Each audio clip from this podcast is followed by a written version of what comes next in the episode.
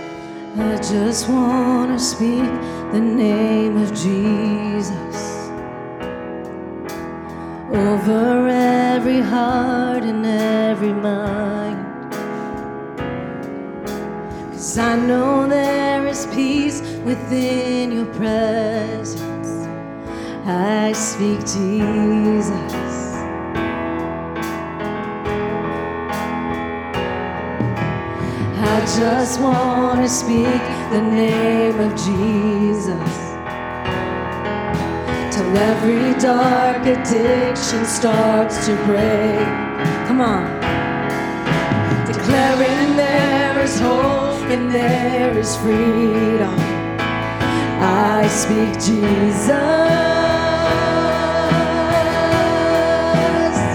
Your name is power, your name is healing, your name is love. Break every stronghold, shine through.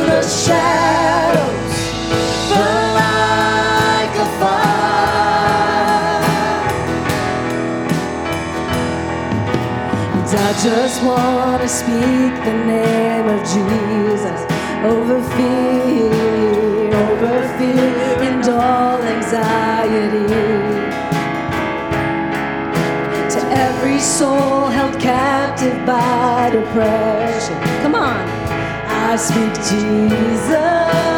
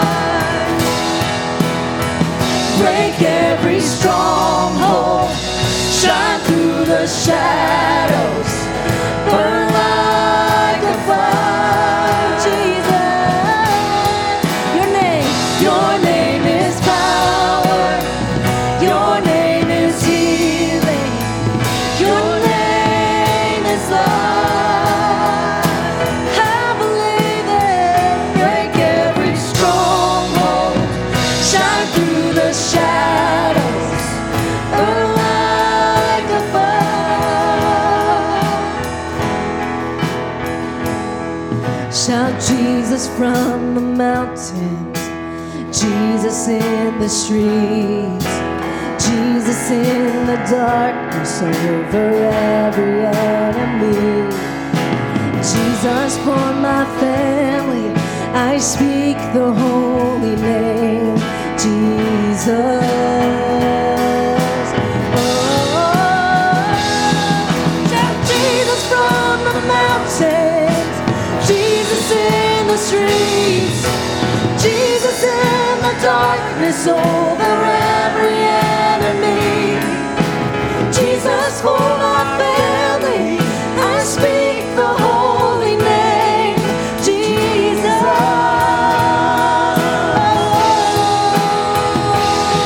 Shout Jesus from the mountains. Jesus in the streets, Jesus in the darkness over.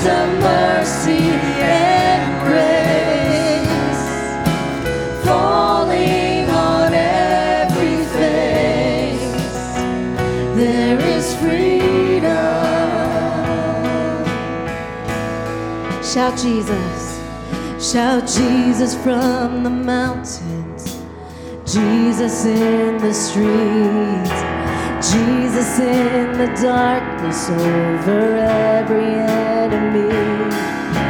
Jesus for my family, I speak the holy name, Jesus.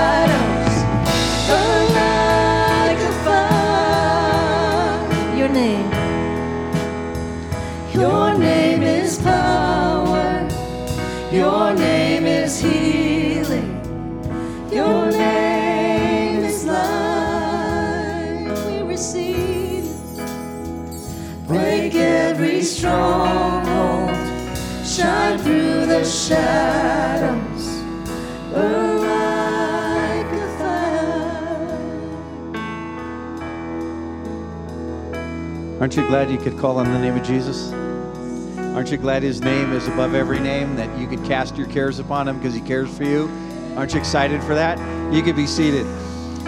You know, today's uh, Mother's Day, and traditionally, you know, the church always celebrates motherhood. And uh, a couple, about, about, probably about uh, three, four weeks ago, I picked up uh, an encyclopedia on Jewish thought, and I've been reading it. And someone told me I'm a geek for reading an encyclopedia, but that's okay. You'll get some good illustrations out of it.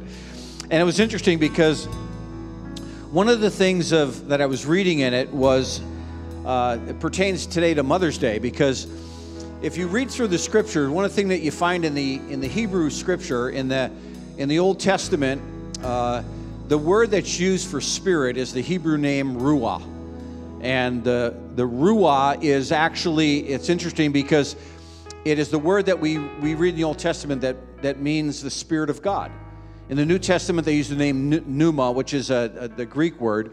But it's interesting because the Hebrew, uh, the version of it, is actually a feminine version of the word. It's actually the, the, the, the noun is a feminine. And, and the rabbinic language, it's interesting because if you go into Scripture and you read Scripture, if you look at uh, Exodus chapter 40, verse 34, there's a passage about the presence of the Lord coming down and filling the temple.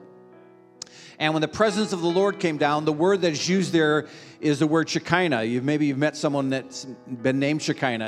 I'd say actually a girl's name. I've met a couple people named Shekinah. Actually, one of the gals in India that we we recently were with, her name was Shekinah. And uh, Shekinah is literally it's the, the the manifest presence of God, the, the dwelling place of God. It's like in the Old Testament when the people were out and it was so heavy, this the Spirit of the Lord came down upon them, and it was like a weight. It actually means to the, the dwelling place of God. And I was thinking about that because if you go through Scripture, God always presents Himself in a way that we can identify with. You know that? And I love the fact that when you read through Scripture, one of the things you'll see is in, in the book of Genesis, in chapter 1, verse 1 and 2, it says, And in the beginning, God created the heavens and the earth, and his spirit, which is the, the, the, the pronouns used for the, the word spirit, ruah, there are, feminine. And I was thinking about that for Mother's Day because scholars tell us that there, we have a, a few Jewish people in here, right, Robin and Lynn and Micah? You know, it's interesting because when you read through scripture, the, the lineage of the Jews is carried on. I don't know if you knew this, but it's actually carried on through the mother. The father is not the one who determines whether their children are Jewish. So when we were Israel a few years ago and we went to the Western Wall to pray, uh, I went up and there was a bunch of rabbis standing on the side and and they looked at me and I guess I don't know if it's because of my, the way I looked, but I washed my hands at the laver and I was walking down and they asked me if I was Jewish and I said no, I'm not. But they said, well, are you married? And I said, yeah. And they said, well, then your children, uh, is your wife, your wife? I said, my wife's Jewish. And they said, well, then your children are Jewish. Have they been bar mitzvahed? And I said, no, they haven't, you know. And they, they, they carried that on. And it's interesting because when you read through Scripture, a lot of times in Scripture, the, the, the description of God that he uses, listen to this. He says in, in the book of Job, God is depicted as having birth and giving birth and having a womb. In Isaiah 66, he says he comforts like a mother. And that's why the, the, the concept of Mother's Day is so important because on Mother's Day, we want to honor the ladies, right? We want to honor all those that are mothers or mothers to be, or maybe you have a mom you want to honor. And I thought about this and, and I thought about scripture. I'm so glad God is beyond gender, you know, that He's not limited as male or female that part of him, you have God the Father, and Pastor Lynn is going to be preaching about this in a little bit about why God is God the Father, and there's a whole theological thing behind that. But also the fact that God identifies with each of us. You know that? Like when we were in overseas years ago, I remember going into, into Malaysia and going to a church in Malaysia and seeing pictures of Jesus where he looked oriental. And then when we were in India, that you have pictures of Jesus when he's, he's, he's Indian. When we were down in Antigua, we went to a church, a great church. You think we have long services. Their worship was two and a half hours long. And my wife and I were the only Anglos in the building, and their pictures of Jesus were all of, of, of black Jesuses. If you go to Latin America, Jesus looks Latino, you know? And everyone knows that Jesus is Latino because he asked for a little burrito. You remember in actually in the Spanish version, you know? Uh, people want to identify with who they are. They want a God that identifies with them. And I love the fact that Scripture talks about God in such a way that He's the God of all people. You know, there's a, an artist that that does some really cool work, and I was thinking about during service, and I, I pulled his name up, and his name is uh, Thomas Blackshear. He does some amazing artwork. One of my favorite paintings of him uh, that he did was of Jesus standing there, and he has a robe on, and it has the, the flags of the nations. And I, I thought how every tribe, every tongue, every kindred, every people are going to worship him someday. And if you've ever been in a service where people are from different ethnic backgrounds and they're singing in, in their, their own language, how beautiful it is. And to me, that's just a, a slice of what heaven's going to be like. And I was thinking about how God makes himself known to each of us in a way that we can identify with. Isn't that great? That the God is not just the God of the Jews He's just not the God of the Gentiles. He's your God. And that's why scripture tells us in, in, in 1 Peter chapter 5, verse 7, he says, Cast your cares upon him. Why?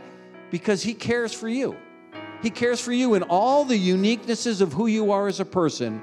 God cares for you.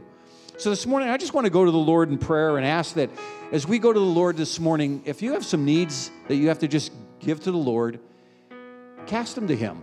You know, casting is, is literally mean throwing to him. You know? AJ, you're a football player, right? So what does it mean to throw? It means to just pitch it, right? Just give it. So, Lord, right now we just come before you in the name that is above every name. And Lord, we cast our cares upon you. Lord, we care, uh, we don't want to carry those things, but we want to give them to you. We want to ask and pray, Lord, that your Holy Spirit would not just hear our prayers, but you would answer our prayers. We know that, God, you are faithful and you are committed to us as your sons and daughters. I thank you that, Lord, we don't have to do uh, sacrificial offerings to hear have your uh, our prayers heard. But Lord, we can pray to you and we can know that you hear our prayers and you're moving on our behalf. And right now, Lord, I pray for those of us that have needs that are really just heavy, that are pressing on us. Some of us we've not even shared with other people, but you know them. You know how they weigh down our heart and they heavy they're heavy upon our hearts and on our spirits. And Lord, I pray that we would just take those things and leave them at your altar this morning. I pray for our family members that may not know you, Lord, that God, you would reveal yourself in the unique way that only you can and demonstrate your incredible love for them, Father. We pray, Father, for our friends and neighbors and coworkers that are going through difficulties, Lord. We pray that the grace of God would flow through us, that we could be the Jesus that they see and that, Lord, we could love them the way you love them, Lord, and we could encourage them and pray for them and strengthen them, Lord, and speak words of hope and life to them, Father. And I pray, Father, if any of us are dealing with physical illnesses or sicknesses or, or, or, family members that are, Lord, I pray that Jehovah Rapha would come down and bring healing to them, Lord. That your compassionate, nail scarred hand would reach out and touch their bodies and bring healing and strengthening to them, Lord. And Father, we just surrender ourselves to you this morning because we know that you care for us and you love us. And Father, I pray that this day would be a day that we just celebrate your goodness, your mercy, and your loving kindness in all that we do and all that we say. In Christ's name we ask. Amen. Amen. Aren't you glad the Lord loves you this morning? Aren't you glad He's there for you this morning? Aren't you glad He cares enough to, to call you by name and to give His grace to you? We want to welcome you to Crossroads. Uh, Matthew's going to come up and share some announcements. Also, want to welcome those that are watching online, either live or delayed. Thanks for joining us here at Crossroads. Good morning, Crossroads. Happy Mother's Day to all the mothers here. Uh, we just want to welcome all the visitors. Um, if there's any visitors, uh, we have visitor cards on the back of the pews. Uh, if you want to fill them out, get us your information, we'll get you information about what's going on in the church. Um, Wednesday nights is our Crossroads Connect. Um, the men and women are meeting to start new. Uh, a new study starts on Wednesday, May 18th, for the women. Uh, the God I Never Knew. Uh, it's a study that the men went through, and it was a really good study. So the women are going to do it too. Um, the women are also going through uh, another study called "He Speaks to Me" by Priscilla Shirer. Uh, the women meet here, uh, 7 p.m. on Wednesday in the sanctuary. Uh, the men meet in the educational wing in the classrooms, uh, same time, 7 p.m. There's also a Kids Connect. So if you have kids, don't worry about it, bring them. Um, you can drop them off Pastor Sandy and she'll get them all in the Word and everything. Uh, young professionals. So, young professionals, there's a small group. Uh, me and my wife are actually the ones who lead that one. Um, it's every third Friday at uh, 6:30. So if you have young professionals in your family, uh, young adults, or if you just know of somebody that you want to reach out to, um, you can get them connected and come to the uh, young professionals. Also, there is going to be a dinner and hangout for young professionals at the Iwanagas at 7 p.m. this Thursday. Um, if if you want to join that or you know somebody that you want to uh, have join it, you can RSVP with Pastor Nick. Tongues of Fire, Friday evening, July 1st at 8 p.m. These are an awesome service to come to. This is a, a service that is just focused on the Lord's presence. That's, I mean, you get into His Word and you get into His presence. It's an outpouring of His presence. It's a time of just going deeper with the Lord. I encourage you, come because his fire does fall. Uh, water baptism and ice cream truck, July 3rd, following both services. Uh, the water baptism, if you've never been baptized, I encourage you to get baptized. Um, it's another deeper encounter with the Lord. It's a proclamation of your faith in front of other people saying, I, I'm I have decided to follow Jesus. Also, is the ice cream truck. If you have kids, once again, bring your kids, get them sugared up.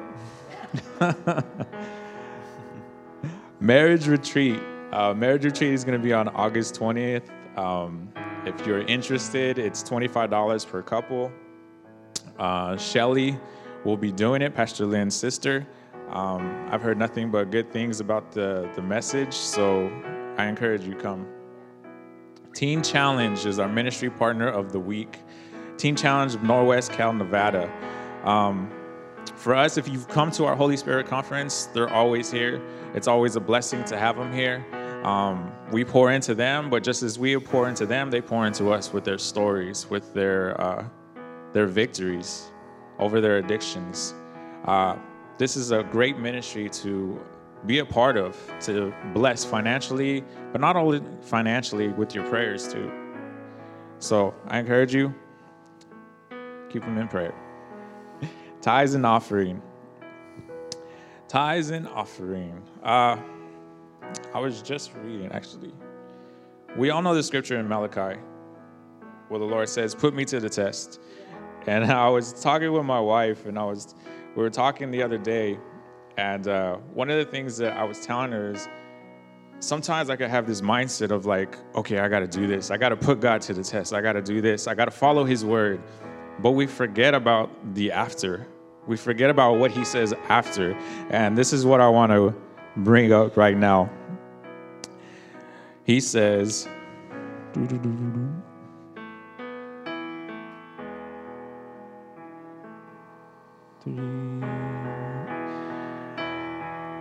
Bring all the tithes into the storehouse, so there will be enough food in my temple. If you do, says the Lord of heaven's army, I will open the windows of heaven for you.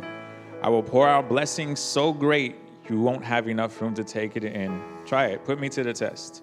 And then this is what he says will, will also happen. He says, Your crops will be abundant, for I will guard them. He will guard them. He will guard those things that you have, your crops, your property. He will guard them. That's the awesome thing to me is that he says, I will, I will guard them. Your grapes will not fall, will not fall from the vine before they are ripe. They will not fall before they are ripe. It's an awesome word. It's an awesome word. And sometimes we get so caught up on the put me to the test or do this. For me, I know I get caught up on that. But he says, But look at what I have done for you. Look at what comes after. And that's where the thanksgiving in your heart comes from, is the things that he says, look at, look at, I have blessed you. You know? So let's pray. Father God, I, I thank you, Lord. I thank you that you, my God, are faithful to us faithful to your word, Father, faithful to do what your word says, my God. So I pray that we would put you to the test, my God, that we would see your your your favor, my God, your goodness, my God, and all of your blessings, Father. I pray, my God, that as we give, Father, you would bless each home, my God, each individual, my God, uh, with abundance, my God, that it would overflow, my God, that we would not have enough room to contain it, Father. And Lord, I pray for what is given, Father, that Lord, you would uh, multiply it, my God, and the needs that the church has, my God, and the different ministries, Father. Lord, I just thank you, Father, and I just praise you, my God, and I just ask that you bless this tithe and offering. In Jesus' name, amen. Your name is power. Is healing. Your name is life. Break every stronghold. Shine through the shadows. Burn like a fire.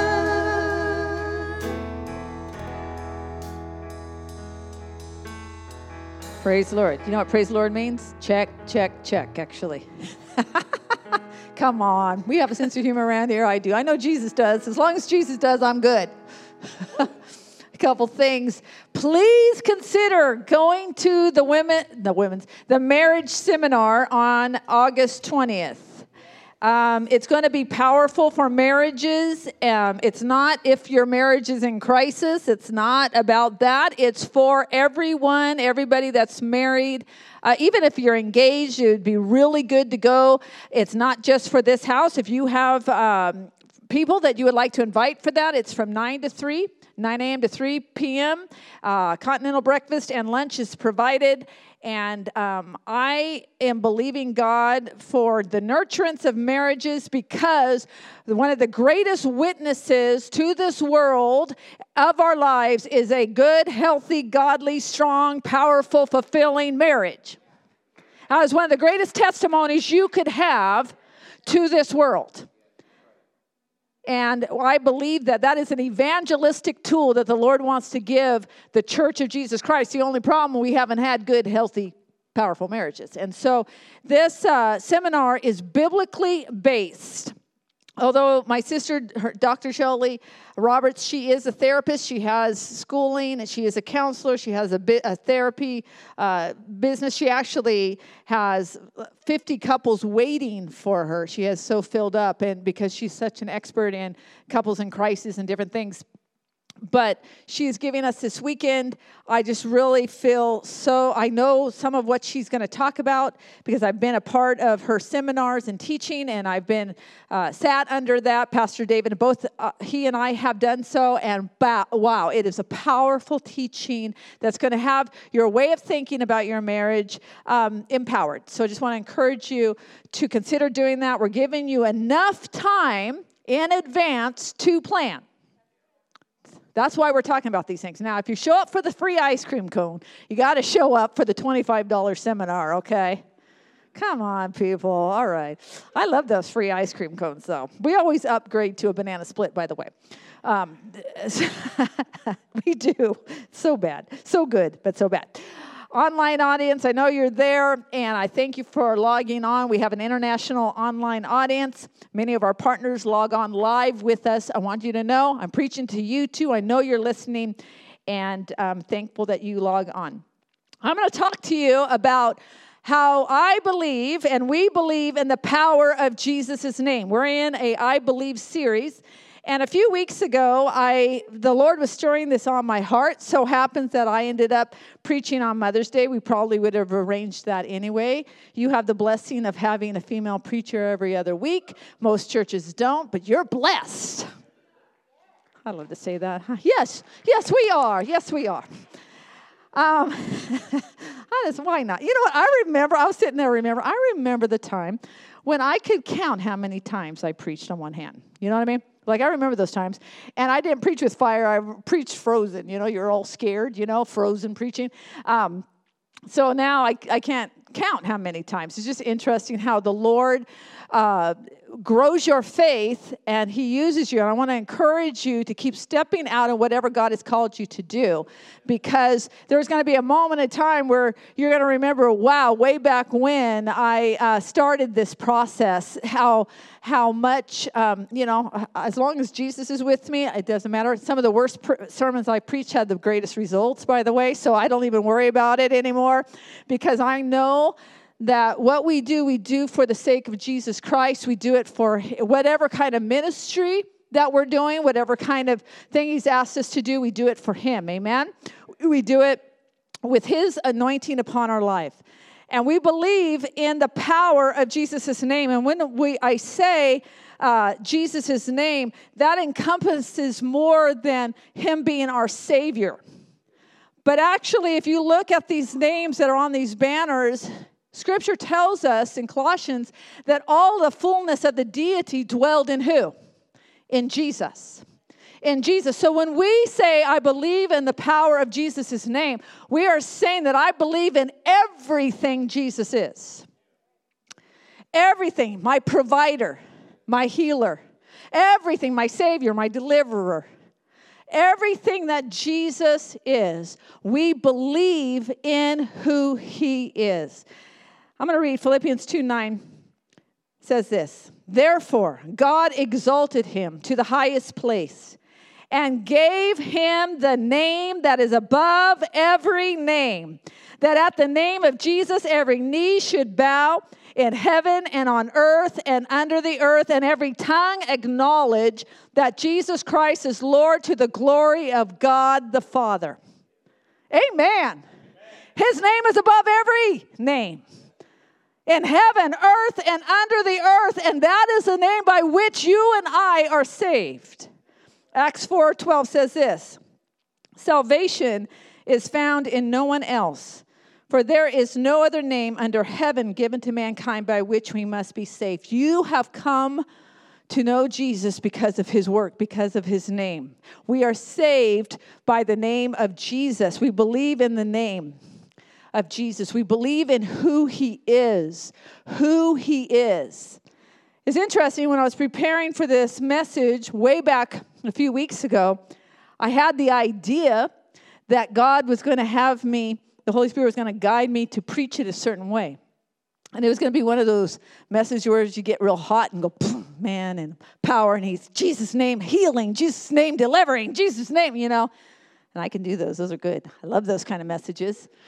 But that's not where the Holy Spirit led me when I actually sat down. Because where he led me was about believing, about believing in the, in the power of the name of Jesus. And he kept going back to believing, believing. And I'm going to talk to you significantly about belief because a lot of times people make the equivalent that belief and faith are the equivalent, but that's not necessarily true. Although they're related to one another, belief is different because belief has to do with your mind. Belief is important because belief is the riverbank of the flow of your faith. Now, if you look, think about a river, and you have banks that kind of control where the river flows. Think about this. I'm going to, I always give you like so much scripture that most churches give you in a year. I give you in one sermon. That's how it works around here. But I don't care. You're going to be strong in the word.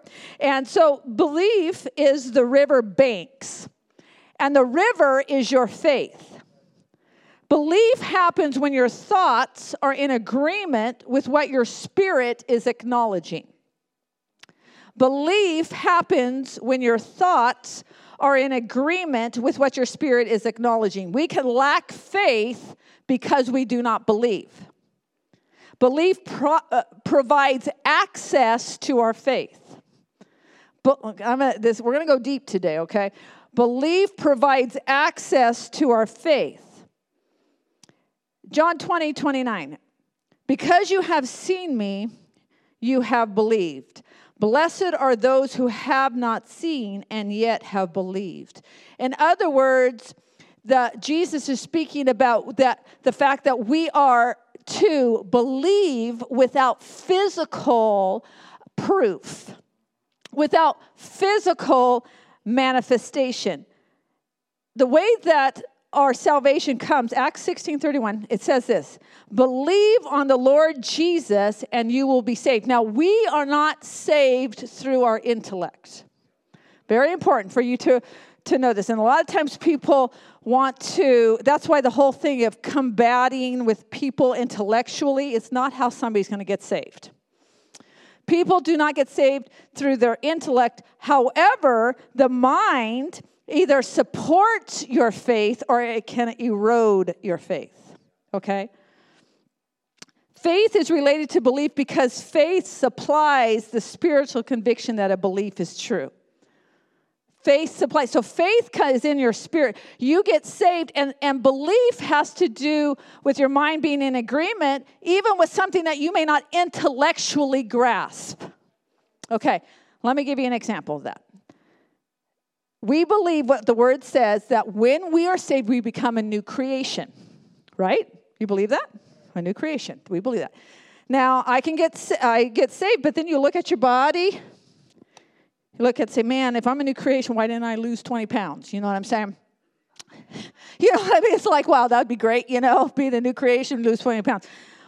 But the fact is this I can believe that I'm a new creation, even though my intellect doesn't necessarily understand what that all entails because it's a supernatural concept. Okay? So I'm going to talk to you about believing today. Scripture says about faith, Hebrews 11, now faith is the substance of things hoped for, the evidence of things not seen. Belief provides access to our faith. Belief provides access to our faith. Now, we're going to give some scriptural foundations for these things. See, the enemy wants to attack your belief, your mindsets, the ways that you think regarding what Jesus can do. I want to say this because I've been in the church. Many of us in this room may have been in the church for a long time. Some of you I know your backgrounds, your your upbringing. You were a person who's been brought up in the church, and that's a, a beautiful thing. But I've met a lot of Christians who have faith, have a faith in Christ. They will go to heaven. They believe in the saving work. They're going to go to heaven when they die. But they lack belief in certain things. This is what we're going after today. They lack belief. They have restricted the flow of their faith because they don't believe what the Word of God says for areas in their life. And as a result, they restrict the power that can flow. This is very common. You know, they ha- have something called uh, cessationist theology, for an example. I'm not going to kind of go too much into that, but it's a group of Christians who will go to heaven that do not believe in that miracles and healing is for today. They believe that it stopped with the disciples, with the apostles. And that isn't that the saddest kind of theology you could ever hear? But what have they done? They've restricted faith because they don't believe. But so many times, people, we can restrict what the Lord wants to do through us because we don't believe that God can use us in that way for our lives for our daily life, daily lives, not just tongues of fire service, daily lives. So the enemy goes after our thought life. He goes after our mindset. And actually, the truth is this in our mindset, you know what scripture says, one of our favorite scriptures around here, 12, Romans 12, chapter 12, verse 2. Be transformed by the renewing of your mind why does the enemy want to go after your mind? Because your mind has to do with your belief. The belief has to do with the riverbank of your faith flowing. So if he can get you to cultivate unbelief regarding things that the word has said for your life, you may believe that it was true for that time. You may believe, oh, I believe everything in scripture is true. I believe what happened in the Gospels and Acts happened. I believe Jericho fell. You can believe all those things. However, you don't believe it for your life today. You don't believe it for your circumstance today. See, the fact is this we can become theoretical in our faith. In theory, it's true, but what about for you in 2022? The enemy goes after your thought life to not believe it for this generation, for this time, for your life, for your situation, for your impossibility. Okay, Second Corinthians 10, 3 through 5. This is the scripture we should know around here because the enemy wants to attack our belief, our mindsets, and regarding who Jesus is and what he can do. Who Jesus is and what he can do. What the Lord can do. Where the fullness of the deity dwelled in Christ and what he can do as a result of the relationship that we have from him. So he wants to go against our minds, or even more significantly, our own flesh wants to be sown. So we can blame the devil all we want, but a lot of times it's just simply our own flesh. Second Corinthians 10 3 through 5. For though we live in the world, we do not wage war as the world does. The weapons we fight with are not the weapons of the world. On the contrary, they have divine power to demolish strongholds. And let me just stop there. Too many times people have thought a stronghold was something outside of them. Oh, we got to go after that stronghold. There's a stronghold over there. Let's go after that Buddha. Whatever you want to say. Whatever. Uh, there's a there's an idol over. It. Let's go. No. If you read on, you'll find where the strongholds are. We demolish arguments and every pretension that sets itself up against the knowledge of God, and we take captive every thought to make it obedient to Christ. Where is the stronghold? It's in the mind of a person. It's hiding out. It can be hiding out it's the spirit of fear. It can be hiding out with the spirit of the world. It can be hiding out with the philosophy of the world, thinking, oh, the world's philosophy trumps what the Word of God says. I'm going to believe what the world says, the wisdom of the world, rather than what God says He can do regarding the situation. It hides out. It's a stronghold. Stronghold can be embedded over time. It can be something you learn, it can be something you learned wrong in Scripture from a bad preacher. It can be something that's been embedded over over time through uh, somebody modeling it to you. But it's a stronghold in your mind. And this is where the enemy wants to get you because if if you have strongholds in your mind what happens is it it prevents the flow of faith to believe God for what he wants to do in you and through you. And what are you supposed to do? You are to demolish those things. I love the wording here because Paul is saying, go after it. Go after it demolish it. In other words, get rid of it. In other words, take it captive. It is, it is a language of warfare, but it's a language of saying something's trying to run away with your mind. Go take that captive and bring it under the submission of Christ Jesus because you're to have the mind of Christ. And that is that you believe that everything that Jesus said He is and what He can do through your life, you believe that. Come on. Whew, I'm working hard for you today. So we got to confront the ways that we think, bottom line. And particularly in those moments and times when we have circumstances tr- and struggles and troubles and impossibilities. When things feel like they're so beyond what can happen, that impossibility See, that's the challenge for our mindset, for our belief that whether we're going to have the mind of Christ or whether we're going to have the mind of the flesh in regarding our situation. See, in the scripture it says the things, we demolish the things that are set up against the knowledge of God. What is he saying? Those things set up against the word of God, those things set up against the promise of God, those things set up against the person of God. We got to take those things captive so that we don't walk double minded. Because if we walk double minded, as James says in James chapter 1, he says this don't expect to receive anything when you're praying in doubt and in unbelief. He says that. If you write that scripture down, when you go home, read it. That he says that is the enemy for you to receive is when you have unbelief. You are you're saying, why am I not receiving? It's because you're praying in unbelief. The flow of your faith, your belief system is restricting and choking out your faith. Come on. We need to be careful what we really think because belief is that riverbank for faith. And our, I'm going to tell you, 2022, our faith needs to be unleashed through our belief. Too many Christians walking around with restricted faith. Restricted because they don't believe. Because if you believe, you will act.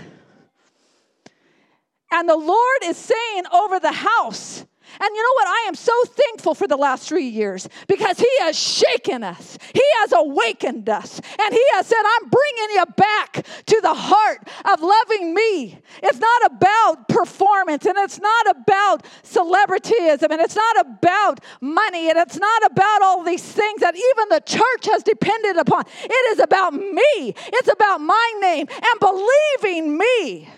We're going, listen, I am thankful.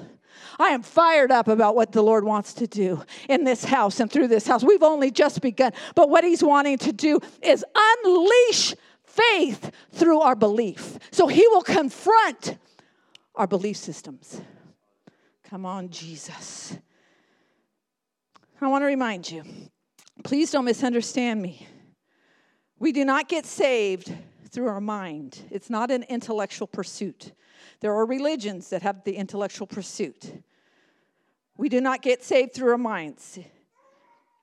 But our minds, our thoughts either support or erode our faith. And our mind, our thoughts, is to be a, a support system to our spiritual faith that we have. Jesus confronted strongholds. And I like this because there's a story, it's one of my favorite stories. It's actually one that was foundational to the Thirst Conference in January, and it's Mark chapter 9. And the setup to this story is that the disciples couldn't cast out the demon from the boy. And so the boy is brought to Jesus, Mark 9 20. When the spirit saw Jesus, it immediately threw the boy into a, a convulsion. He fell to the ground and rolled around, foaming at the mouth. I've experienced this recently, not personally, but with, with in ministry. And Jesus asked the boy's father, "How long has he been like this?" From childhood, he answered. It has often thrown him into fire or water to kill him. But if you, some of us, this is sometimes the way we're praying to the Lord. But if you can do anything, but if you can do anything, King of the universe, name above every name, creator, if you can so happen to take care of the problem, because my problem is so much bigger than any other problem in history, but if you can do anything, take pity on us and help us. And he says this Jesus' response is significant because before Jesus does the miracle, he's more concerned with the stronghold in the mind of this father. If you can, what are the way that you're, he's confronting the thoughts? Because what he's doing, he's making way for the flow of the faith by confronting the stronghold of the mind. Jesus says, everything is possible for one who believes. Believes. Do you believe? And immediately, see the, the the boy's father confronts his stronghold. He exclaimed, I do believe. Help me overcome my unbelief. When Jesus saw that a crowd was running to the scene, he rebuked the impure spirit. You deaf and mute spirit, he said, I command you, come out of him and never enter him again. I want you to see the significance of the confrontation of the belief system here. The Lord is confronting our belief system because that has to do with our faith and the flow of our faith. We are to demolish the strongholds that take that set themselves up against the knowledge of God. We've got to confront those strongholds in our life so that the river bank is expanded, so that the faith flows in our life and through our lives. You know, it's interesting in Jesus' ministry regarding belief. He goes to Nazareth. You know this scripture because Matthew 13 58 says this about Jesus, who did miracles and healings and resurrections elsewhere, and he did not do many mighty works there because of their belief, unbelief, their unbelief. How significant is our belief? It makes a difference. I want to challenge us not to have a theoretical faith. In theory, I know Jesus can do it. In theory, but when it comes to my life, my situation, my child, my finances, my health, my community, my church, this ministry, whatever it may be, I don't believe. The Lord is saying, confronting us. He doesn't, listen, He doesn't want you to walk around with a theoretical faith because that's an impotent faith. That's not a powerful way to live. He has called His children to walk in His power and authority, but it does have to do with us believing. You know, too many times, too many Christians, too many Christians have been in the faith long. Excuse their unbelief. Excuse their stinking thinking. And you know what? They can blame the devil all day long, but it comes from their own flesh, that they're just simply cultivating their own flesh. Because in order for you to believe, you've got to surrender that flesh and you got to trust the Lord. Romans 8 6. The mind governed by the flesh is death, but the mind governed by the Spirit is life and peace. The mind governed by the flesh is hostile to God. It does not submit to God's law, nor can it do so.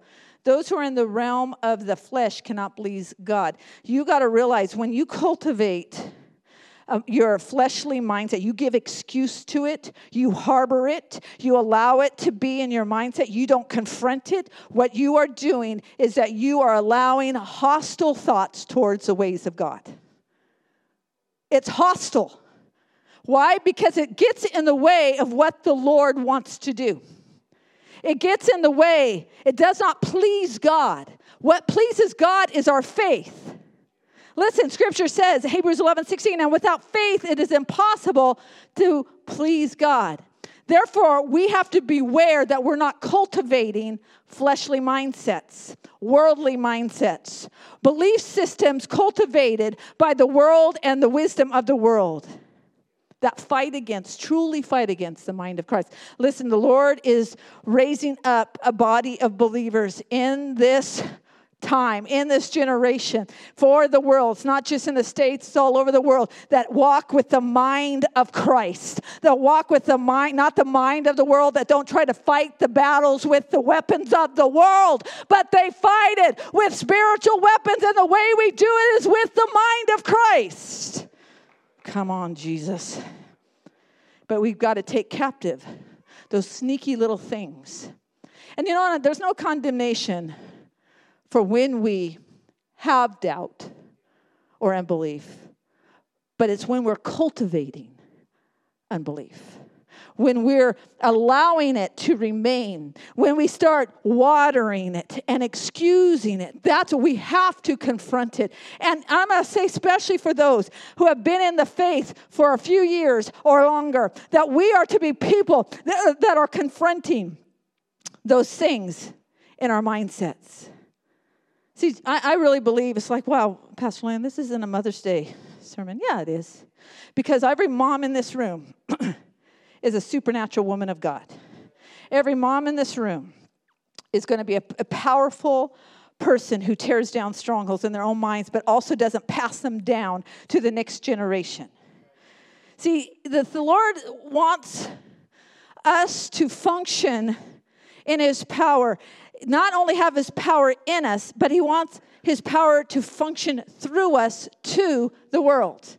Not just saying, oh, it's great that I have his power, but he wants it to be unleashed in us to the world. You know, I've, I heard, I don't know if this is exactly accurate, it sounds accurate.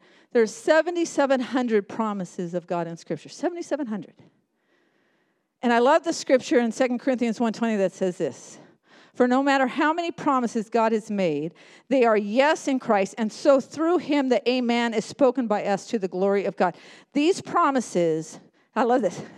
Paul writes, who's one of the most brilliant men ever.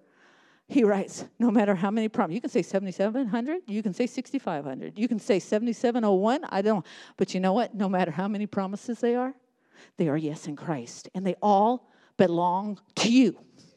They all belong to you. They all are yours. But you have to say amen to it. What is the amen? It's my mind, my belief. I am in agreement with that. Let it be so. I will, Lord, it may look impossible in my circumstance. I'm going to say 10 years ago, Pastor Dave and I have almost been pastors here for 10 years. In June, first week of June, we will have been pastors in, over this church for 10 years. When we came to this church, there was a lot of challenges, lots. And we came off the mission field, off of India. We had a, um, a salary based upon India, meaning when we were going to go buy a house, because I, I believe God said, you know what, I want to give you a house because you're going to be rooted and grounded in this area. Listen, we're coming off on a uh, missionary salary self employed missionary salary in Santa Clara County. You all know how impossible that sounds, right? It sounded really impossible then, too. Not only was that impossible, there's a lot of other things around this house that were super impossible. And Jesus, and scripture said this Jesus said this word, this is going to be your word, for no matter how many promises God has made, they are yes in Christ. And so through him, the amen is spoken by the glory of God. I begin to say, Lord, I, I believe in your promise that what you say, I say I'm in agreement with it, with it. And then what happens is we apply for a mortgage, we apply to, to qualify for a mortgage. And guess what happens? we get rejected. And then I said, all of God's promises are yes in Christ Jesus. To that I say amen. I'm going to believe God for this. So I go to the altar and said, Lord, you said, even though the circumstance says differently, Lord, you said, you said. So I'm going to keep persevering in my faith. I'm going to keep asking. I'm going to keep knocking. I'm going to keep trying. And did you know the Lord did open up the way? And the truth is this now, 10 years later, our house is worth two and a half times the amount that we paid for it. But more importantly, all of God's promises are yes in Christ Jesus. And to that we say amen. And his promises are not just for me, they're for you in your life in 2022, whatever you may face. But you've got to believe. The amen is the belief. Some of you say, Well, I got some impossibilities. The Lord is challenging you the way that you're thinking about those impossibilities. You know, when we talk about believing in Jesus' name, we call upon the name of Jesus. We're not summoning Jesus to come and be with us. Jesus is already here, Jesus is already present. What we're doing is we're acknowledging the presence, the power, the authority of Jesus in our lives. And the Lord wants us to acknowledge his presence. Even right now, when I preach, you're here, Jesus, right now. Lord, you're unlocking right now. You're confronting strongholds just like you did the man in, in Mark chapter 9. You're confronting the strongholds so that the miracle can be done in the lives of people. Some of you, the Lord's saying, I'm coming to you. I'm knocking on the stronghold. You're saying, if I can. And I'm telling you, I can. But you've got to say, I believe. Help my unbelief. I believe, Lord. And the Lord will do the miracle because He is asking you to confront the stronghold. See, Jesus, our faith in Jesus is expressed when we exercise that faith. He wants you, you know, we're people of faith, and the word faith is a word used throughout the world globally. I'm a person of faith. But what does that look like? What does that look like? We exercise our faith. You know, Jesus, when he was here, he sends out the 70. He tells them that they have his power and authority by his name they were to use his name and that they could cast out demons and heal. And they come back, Luke 10, verse 17, and it says this And the 72 returned with joy and said, Lord, even the demons submit to us in your name. They come back with joy. And you know what Jesus said? You know what his response was? He says this And I saw Satan fall like lightning from heaven. He could have said anything, he could have said, Good job. He said, Good that you use my name. I have a powerful name. But he says, rather, I saw Satan fall like lightning. Why was that his response? Because Satan was already under his feet. He was he never ceased to be God, by the way. He didn't come to, to, to earth to do something for himself. He did it for us. And when he gave his name to them to go about and, and, and exercising his authority and power, he did it for them that they would have the enemy under their feet.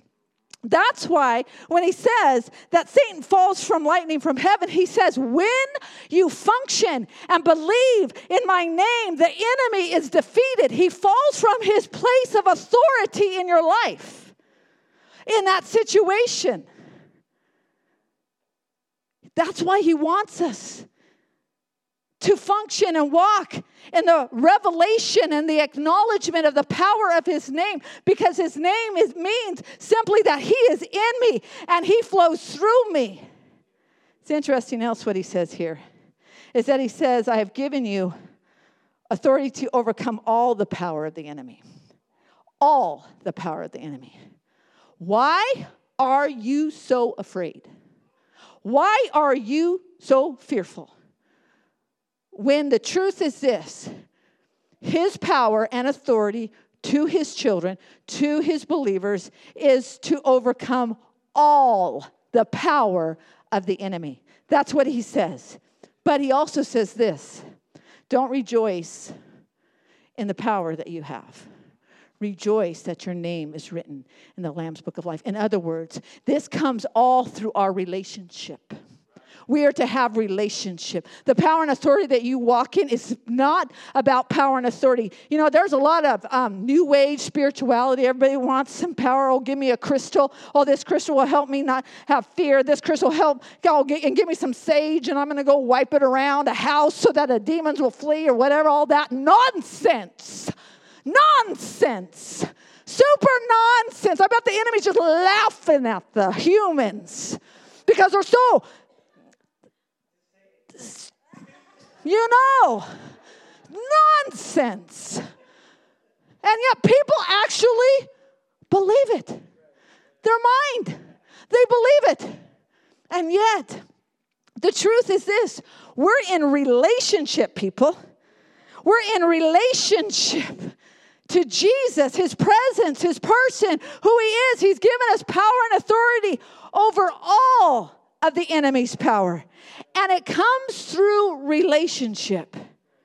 It's interesting because Jesus later teaches about power in his name, power in prayer in his name. But I want to read to you the context of this because it has to do with how you and I are to walk just like Jesus walked. See, Jesus came here to show us and to pay for it that we can walk in Holy Spirit power. We are to walk just like Jesus walked. Jesus did everything on earth through the power of the Holy Spirit. He laid aside his divinity and said, Everything I do, I'm going to do it through the power of the Holy Spirit so that you also can do it. So I'm going to tell you if you say you can't do it, it's wrong. It's not true. It's a stronghold. It's a stronghold. You can do it because Jesus said you can do it. So in John 14 9 says this He's talking to his, his disciples. Jesus answered, Don't you know me, Philip, even after I have been among you such a long time? Anyone who has seen me has seen the Father. How can you say, Show us the Father? Don't you believe that I am in the Father and that the Father is in me? The words I say to you, I do not speak on my own authority. He's speaking on the authority of who? His Father. And he's going to teach us to speak on this. Then he's going to say, Now you're going to go and speak on the authority of my name. See, he is modeling to us how we are to live by the way he submitted to the Father. Rather, it is the Father living in me who is doing his work. Later, after Jesus goes to the cross, is resurrected, sends his Holy Spirit, and in the scriptures in the New Testament, it says that we are now in Christ. Jesus is saying in this scripture, I am in the Father. We are now in Christ. Where you dwell right now is in Christ. You are seated with Christ in heavenly places. It's not theoretical, it's spiritual positioning where you have power and authority. You actually, you actually have power and authority. You actually do. It's a real power and authority. But Jesus is showing them, he's saying, See, watch what I'm doing with the Father. I do everything in the Father's name, I'm submitted to the Father. He's showing them how to do what he will equip them to do by sending the Holy Spirit. And then he says this Believe me when I say that I am in the Father and the Father is in me, or at least believe on the evidence of the works themselves. Very truly, I tell you, whoever believes in me will do the works I have been doing. Whoever. That's you, 2022. That's you. And they will do even greater things than these because I'm going to the Father, because He's going to go to the Father and He's going to send His Holy Spirit. So that the same Spirit that raised Christ from the dead dwells in you so that you can do the very works that He does and even greater things. And then He says, and we love this scripture, I think it's in Hobby Lobby on a, on a, a thing. I think you can get it. Verse 13, we love Hobby Lobby. And I will do whatever you ask in my name, so that the Father may be glorified in the Son. You may ask me for anything in my name, and I will do it. So I'm telling you, just as I do things in the Father's name, now you're going to do things in my name. And that's how you're going to function. And you're going to do even greater things than I did here on earth. That's the positioning that He has for you and me. What can block that? Belief. That's what blocks it. Belief. We always do things not on our own authority, but just as Jesus did in submission. He did it in submission to the Father. We do it in submission to Jesus and to the Holy Spirit. That's how we function. He was giving us how we function. And then he says this listen, you ask whatever. Ask whatever. But where's your where's, where's the river banks of your belief? See? Because if you're not going to ask, he can't do it. Because you're not believing. You got to ask. Some of us, we're so uh, stingy with asking. We don't, it's as if, or maybe we're too proud, or maybe we don't want an impossibility in our lives so that God has to show up in that supernatural way because our, our belief system is so limited. See, this is the thing about what Jesus is saying to his disciples in this moment. He says to them, When you see me, you see the Father. When you see me, you see the Father. Listen, he doesn't say, when you see me, you see the Creator. He doesn't say, when you see me, you see the mighty God, El Shaddai. He does, and listen, these are Jews that he's talking to. His disciples are all Jews, so they're familiar with some of these terms that God is called. But he says, when you see me, you see the Father. Why did he say that? Because he's talking about sonship. He's talking about being a daughter. And daughters and sons have DNA. So when he says, listen, we have the same DNA, the Father and I are one. We have the same DNA, but guess what? We, as sons and daughters, have his DNA. And he's saying, listen, when you see me, you see the Father. And we say, when you see me, you see Jesus. That's our job. When you see me, you see Jesus. And he'll do whatever we ask in his name because he wants us to. He'll do whatever. See, this is this is our assignment. Doesn't matter what your job is. Doesn't matter what your, your family dynamic is. It doesn't matter what, what some, some kind, if you're a business owner or you're a teacher or whatever, plumber, doesn't matter. That's our assignment. When you see me, when I show up, Jesus is showing up. That's our life. That's your life. And if you say, oh, uh, I don't think so, stronghold, truth. That's a stronghold because the truth is this that's what he's saying. You know, it's interesting when I went to Nepal, and I hope Brother Timothy doesn't mind me saying this, but recently when I was in Nepal, met a new friend of ours, Brother Timothy. Wonderful man of God, does incredible things. And he was new, he's he's planted many churches for many years in that region. And he said later, after we had been with him about a week, he said, You know what? I want to tell you something, Sister Lynn. I said, What? He said, When I first looked at you, I want you to know I saw Jesus. When I looked at your eyes, I said, Those are Jesus' eyes. And he said, When I was by you, I said, He said, I can smell the fragrance of Jesus on you. That's no, it's not just me, it's you. When you show up to do plumbing, people are like, you know what? He's a there's something special about him. There's something safe about him. There's been some creepy plumbers, but this guy, come on, you don't know what I'm talking about. You're all like, should I left it, leave let him in my house? I don't know. But this guy, I trust him. I'm, I'm being honest. Do you know what I'm saying?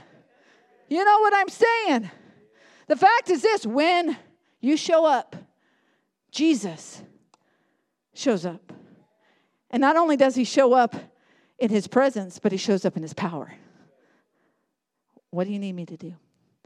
We're in partnership here. What do we need to do about this situation? It's not you. You're not trying to figure it out on your own. Oh, I gotta go find some. You know. What do we need to do about this?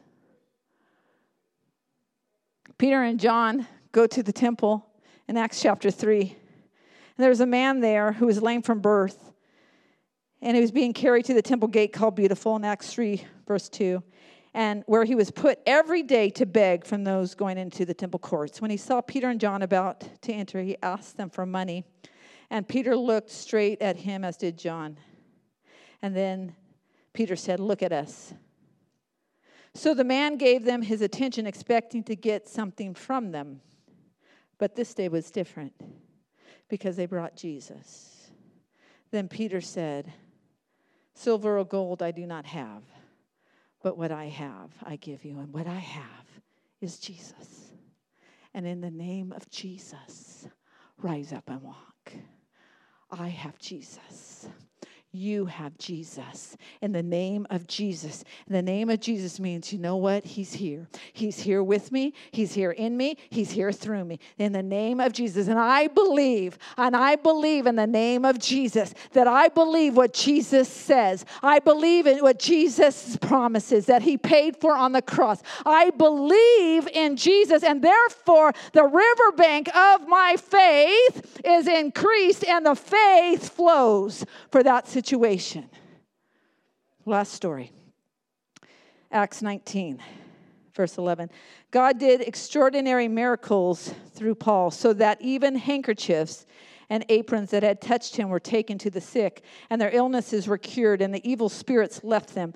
Some Jews who went around driving out evil spirits tried to invoke the name of the Lord Jesus over those who were demon possessed. They would say, In the name of the Jesus whom Paul preaches, I command you to come out. Seven sons of Sceva, a Jewish chief priest, were doing this. One day, the evil spirit answered them Jesus I know, and Paul I know about, but who are you? Then the man who had the evil spirit jumped on them and overpowered them all. He gave them such a beating that they ran out of the house naked and bleeding. When this became known to the Jews and the Greeks living in Ephesus, they were all seized with fear, and the name of the Lord Jesus was held in high honor. Why, Pastor Lynn, you had us there with silver and gold. We don't have but we have Jesus' name. Why are you ending with this? Because the truth is this it all comes back down to relationship, being close to Jesus. This story tells us that those who did not know Jesus didn't have a personal relationship, were not close to Jesus, trying to play around with the spiritual power got eaten up. And I'm going to tell you this. I didn't say this in the first service, but I felt spiritually there are people who play with spiritual things and then they wonder why their families are being uh, eaten up. Yeah. We got families eaten up. We got people half in, half in, not whole in. We got people half in with trying to think that they can kind of play play the thing with Jesus and play the thing with the world, play the thing with the, the other spirits of the world and the other worldly ways. And I'm going to tell you, this scripture says this you cannot do that. And the other thing is this. And, I, and this is my prayer for my life, and I pray this for every person that calls this house their home and all of our partners online that the spirit realm knows our name. Spirit realm knows your name. Here comes Jose. Uh oh, here he comes. Try to attack his mind. Let me try to get him discouraged there. Let me try to, to make a stronghold there so that he won't step out in belief for what the Lord has said. See, does the spirit realm know you? I know Paul. I know Jesus. I know them. So they shouldn't be functioning in authority and power because they don't have rights to it because they don't have relationship with Jesus. We live in a very uh, spiritual world. There is, I call it a superhighway, but there is a name above every name. You don't need to be afraid of the spiritual highway when you're close to Jesus because you walk in power and authority. But I'm going to tell you what does the early church get out of this? They hold up Jesus' name in high honor. This world does not hold up Jesus' name in high honor. I don't know if you've noticed that with how they use the name of our Lord Jesus Christ. But I'm going to tell you, children, you hold his name in high honor. Because by his name, we are saved. By his name, there is power and authority. By his name, there is healing. By his name, there is deliverance. By his name, by his name, by his name, there is the power and authority. And the, and the Lord Jesus is calling us to function in greater belief in his name. I want you to stand.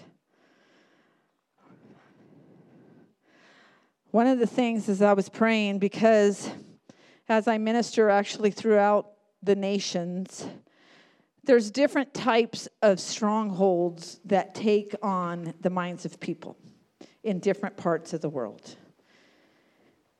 And I was, and a lot of times it's easy to say, oh, yeah, you know, people, they worship other idols and, you know, those kinds of things. And we can see how that's a stronghold. But what about here?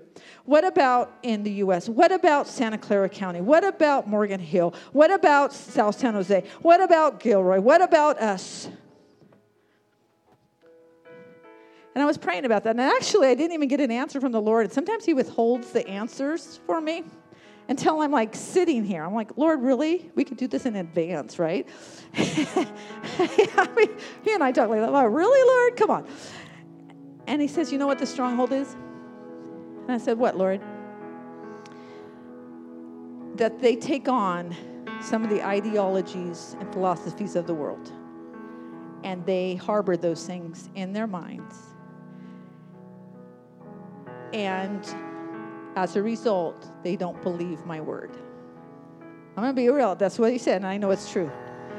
The wisdom of the world seems like foolishness. Well, it is foolishness to God, but the but God's gospel and wisdom and the preaching of the word seems like foolishness to the world. And the Lord is saying to us, I want to confront the mindsets that you have that prevent your belief in what I can do through you, in you, through you.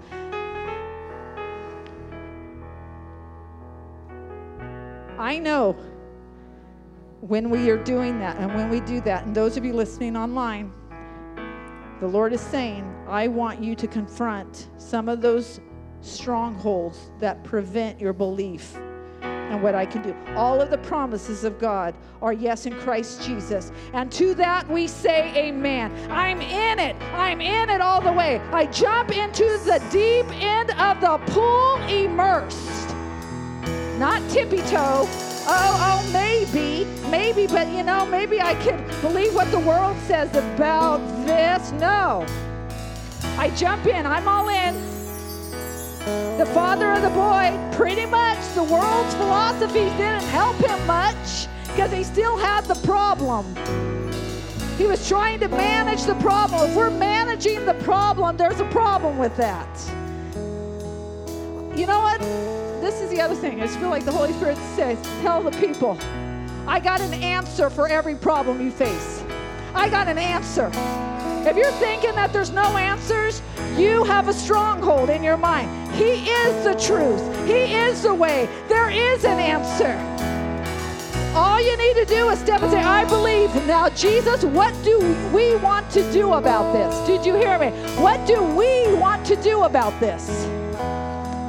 Woo! And you know what? That's the linchpin. In other words, that's going to be what creates when we confront the, the strongholds of our mind, there is going to be a river of faith that flows that is going to cause people to be saved that you think are far off from the Lord, that you have kind of written off. The Lord says, Why are you writing them off? If you have believed it's impossible, you have partnered with the enemy in that in your mind. Woo! Come on. And the Lord is saying, Nothing is impossible for those who believe. So, you know what I want you to do this week? I want you to think of the most impossible thing that's in your life right now. Maybe it's buying a house in Santa Clara, and you're like, that is so impossible. I mean, that's a crazy thing. And you know what, Lord? Unless you show up, I know that won't happen. But guess what? If He wants you here, if He has you here, then He's going to open the door. I know He did it for me. He did it for Pastor David. He's done it for other people in this house supernaturally. Come on. See, you're saying, how is this church going to grow? It's going to grow when the linchpin comes out of our unbelief to believe for the impossible. Because it's going to grow through you. And listen, we have the DNA of the Father. We have the DNA of the Father because we belong to Jesus. And we bring glory to the Father. when we go about doing the works of Jesus in His name through the power of the Holy Spirit to the glory of the Father. Come on. We go about doing the works of Jesus in His name through the power of the Holy Spirit to the glory of the Father. There's more for you. He's like, Pastor Lynn, you're pushing me today. I'm going to push you. I'm going to push you to be what He has paid for you to be. You have all of the power and authority that you need to overcome all of the works of the enemy, all of them. All of them. There is nothing lacking in what Jesus provides for us. Do you hear me? There is nothing lacking. You have everything that you need. Let's sing that song, Rebecca, and then we're going to pray. Thank you, Lord Jesus. Thank you, Lord Jesus. Your name is power. Your name is healing.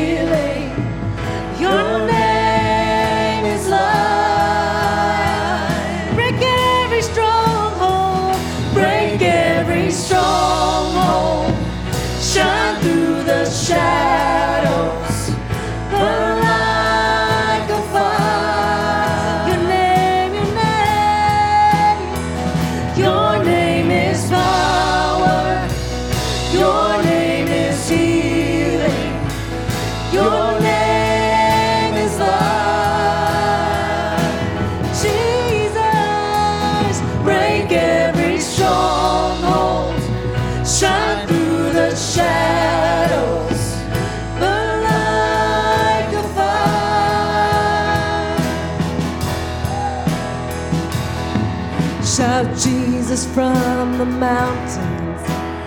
Jesus in the streets, Jesus in the darkness for every enemy. Jesus for my family, I speak the holy name,